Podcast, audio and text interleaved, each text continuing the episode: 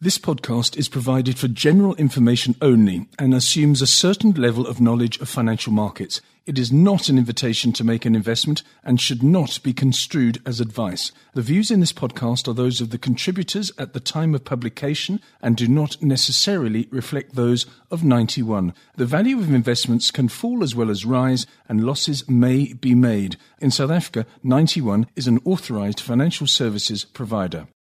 This podcast is the third in a series which is under the headline of The Great Shutdown, which is a 91 initiative. And today I'm speaking to Russell Silberston, who's an investment strategist at the Investment Institute at 91 in London. And Russell, we spoke a couple of days ago uh, on another subject, but today the paragraph is, is as follows The International Monetary and Financial System, the IMFS, is in trouble. Now, that sounds quite dramatic to me. Just give us the background, if you would. Yeah, hello there, Lindsay. So, so what we mean by the international monetary and financial system, it, it, it's literally the plumbing behind the entire um, sort of financial system uh, uh, under which the, um, the, the, the world operates, and uh, the, the, the current system has been in place for well by by August this year it would have been in place for forty years, and really we wrote this piece just because it's it's you know, yet again, the financial system has, has been bowed out with, with trillions of dollars of, of, of money. And people have been calling for reform for the way that the, the, the, plumbing works. And we're wondering whether, you know, this finally is, is, is the sort of catalyst to, to, to prompt that change. Okay, so plumbing is obviously very important. And before we go into the details of the piece that you kindly sent me, do you think that what's going on at the moment is something that is going to fundamentally change the plumbing or revamp the plumbing that has been in place for so long? I mean, it's almost like the sewers of London. I mean, you go to London quite regularly, obviously, before the lockdown. And if you go along the River Thames, you'll see this massive, massive replumbing of the city of London. It's almost like the analogies which I love to use. It's almost as though the financial system may be re- being replumbed before our very eyes. Yeah, I think that's a great analogy, actually. And at the end of the day, as the sort of the great stinking, whenever it was 1850 or so, the politicians finally decided to build those fantastic Victorian sewers. The cost was deemed so high that, that reform became absolutely necessary. And and and you know the same is going to happen in the financial plumbing. If the crisis that we're going through is deemed to be so great and the cost is, is so great, then, then it will prompt change. And historically, the way the plumbing has been made up has changed several times. And only once in the 150 years of history that we've talked about here has, has the sort of plumbing been changed by widespread agreement. And the rest of the time, it's generally sort of the plumbing sort of broken apart. And know, whilst we're not saying that, it's it's you know we find understanding that history is important, and you know, it's certainly a possibility this time around. Yes, I'll just go back to your first uh, paragraph or your first sentence in your first paragraph. It says, It's seen as the glue that binds national economies together. It should allow countries to use macroeconomic policies to achieve non inflationary growth, which is a utopian dream that may unravel quite soon, according to certain people. It should minimize risks to financial stability and it should promote economic growth by channeling resources in an efficient manner over geography and time. Those three things coming together I mean, I can see one, maybe two working together, but I can't see all three of them at the moment anyway, given the volatility and the uncertainty. That's exactly the point, which is, you know, throughout history, it's actually been impossible to, to, to have all of those at the same time um, or for any, any sort of meaningful sense of time. And so, you know, it's a political choice. Do, do you want capital to flow freely around the world? Do you want uh, independent monetary policy? Or do you want financial stability? And and the three is is, is the sort of, you know, the, the eternal triangle uh, that we, we talk about. It's, it's, it's the trilemma. And it's a political choice. You know, some people have to decide what they want. And, and you know, at the moment in the West, we have free flowing capital and, and independent monetary policy, but we don't have financial stability. Interestingly, the, the Chinese model is, is, is different. China has has quite strict capital control, so it doesn't allow capital to flow freely, but it absolutely has independent monetary policy and you know arguably relative financial stability as gauged by the cost of their interventions in markets uh, in recent weeks, which is you know, much much lower than we've seen in, in, in Western economies. You say the following We ask some dangerous questions in this, the third paper of our Great Shutdown series, and this is the third podcast in that Great Shutdown series. The first question is why is the US dollar at the heart of the IMFS, despite the rise of China and increasing importance of emerging markets to the global economy? And I'll ask an extra question to that. Does the fact that the dollar is the centerpiece, does it make us even more vulnerable because of the policies of the United States and its US Federal Reserve?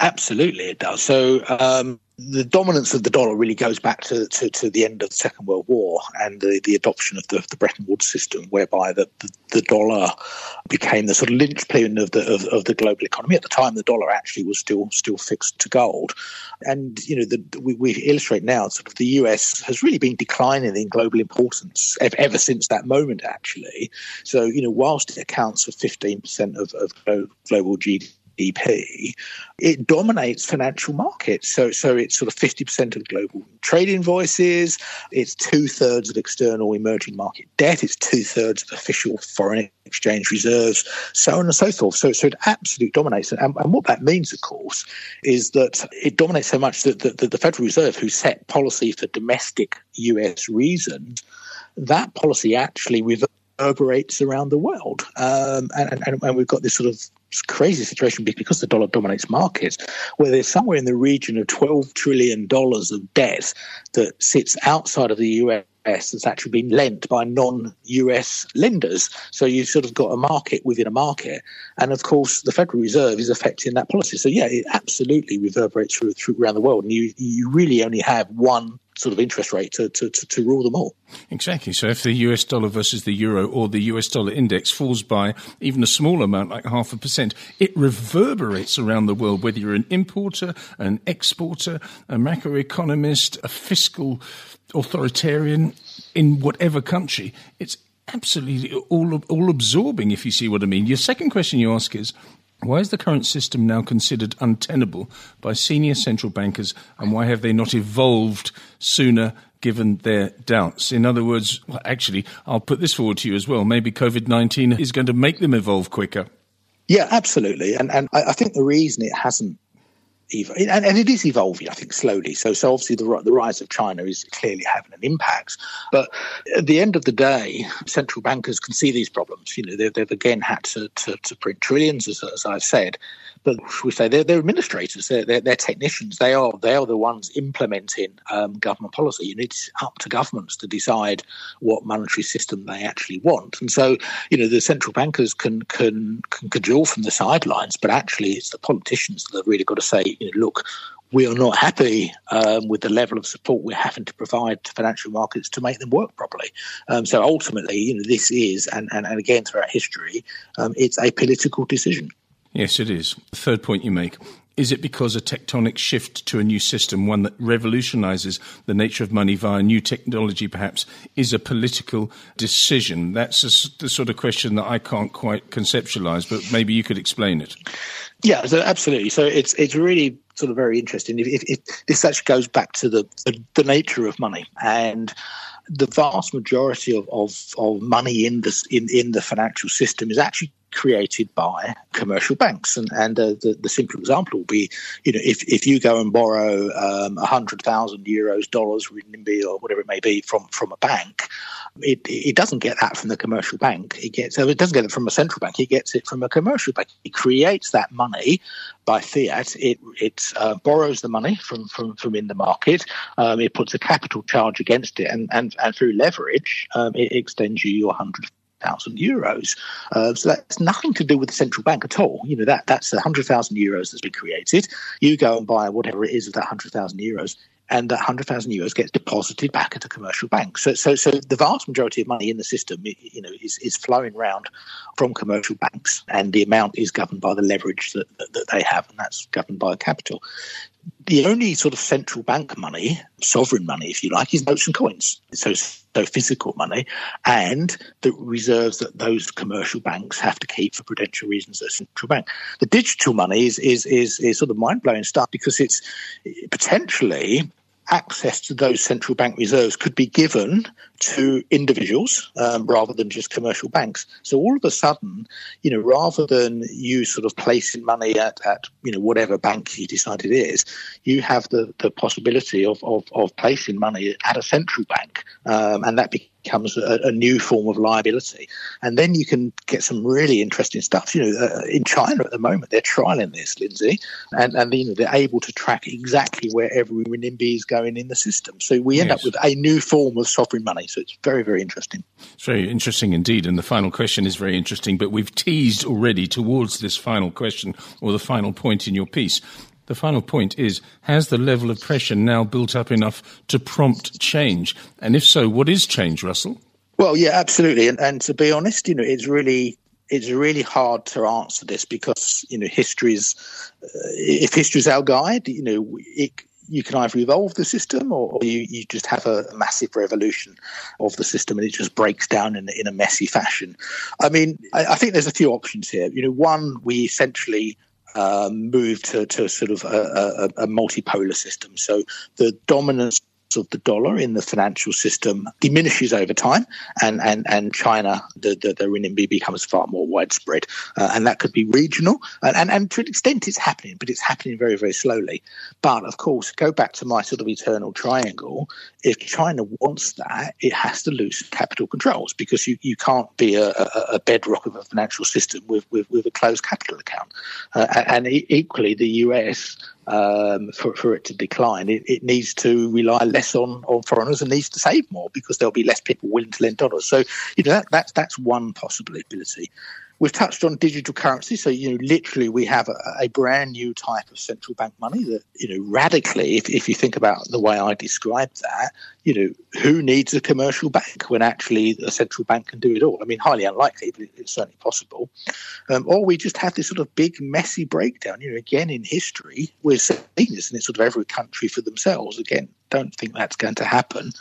Uh, and, and, then the final thing is, you know, what happened in the aftermath of the Second World War was was was a global agreement. Uh, you know, virtually every country in the world sat around a table at Bretton, Bretton Woods in New Hampshire and, and you know banged out a new system. But it doesn't feel like that world to me at the moment. I think global cooperation is very low. So you know. Mm.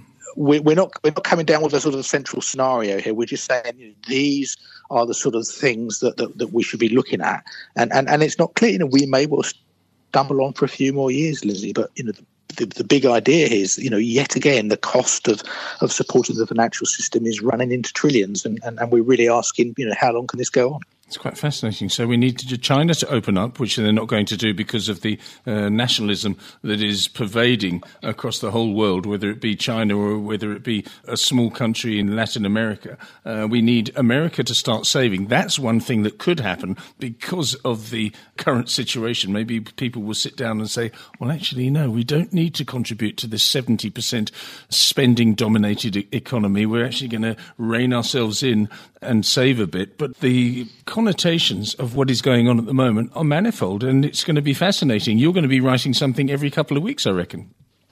yeah, I'm not sure that I'm not, I'm not, sure that quickly, but absolutely, it's it's you know we put a marker down here and said, look, you know, please be aware of, of this is this is the reality of the plumbing. The plumbing's under under pressure, and and you know have a look at history. It it, it does change, and and and actually the the current system under which we operate, which is is a hybrid system. It's an inflation targeting system.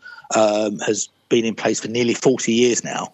And, and, and that's only three years shorter than the gold standard actually survived. And it's a lot longer than Bretton Woods survived. So, you know, change is long overdue, but quite what, what sort of form that takes is, is quite frankly hard, hard to divine at the moment. Russell, thanks so much for your analysis. That's Russell Silberston, investment strategist at the Investment Institute at 91 in London.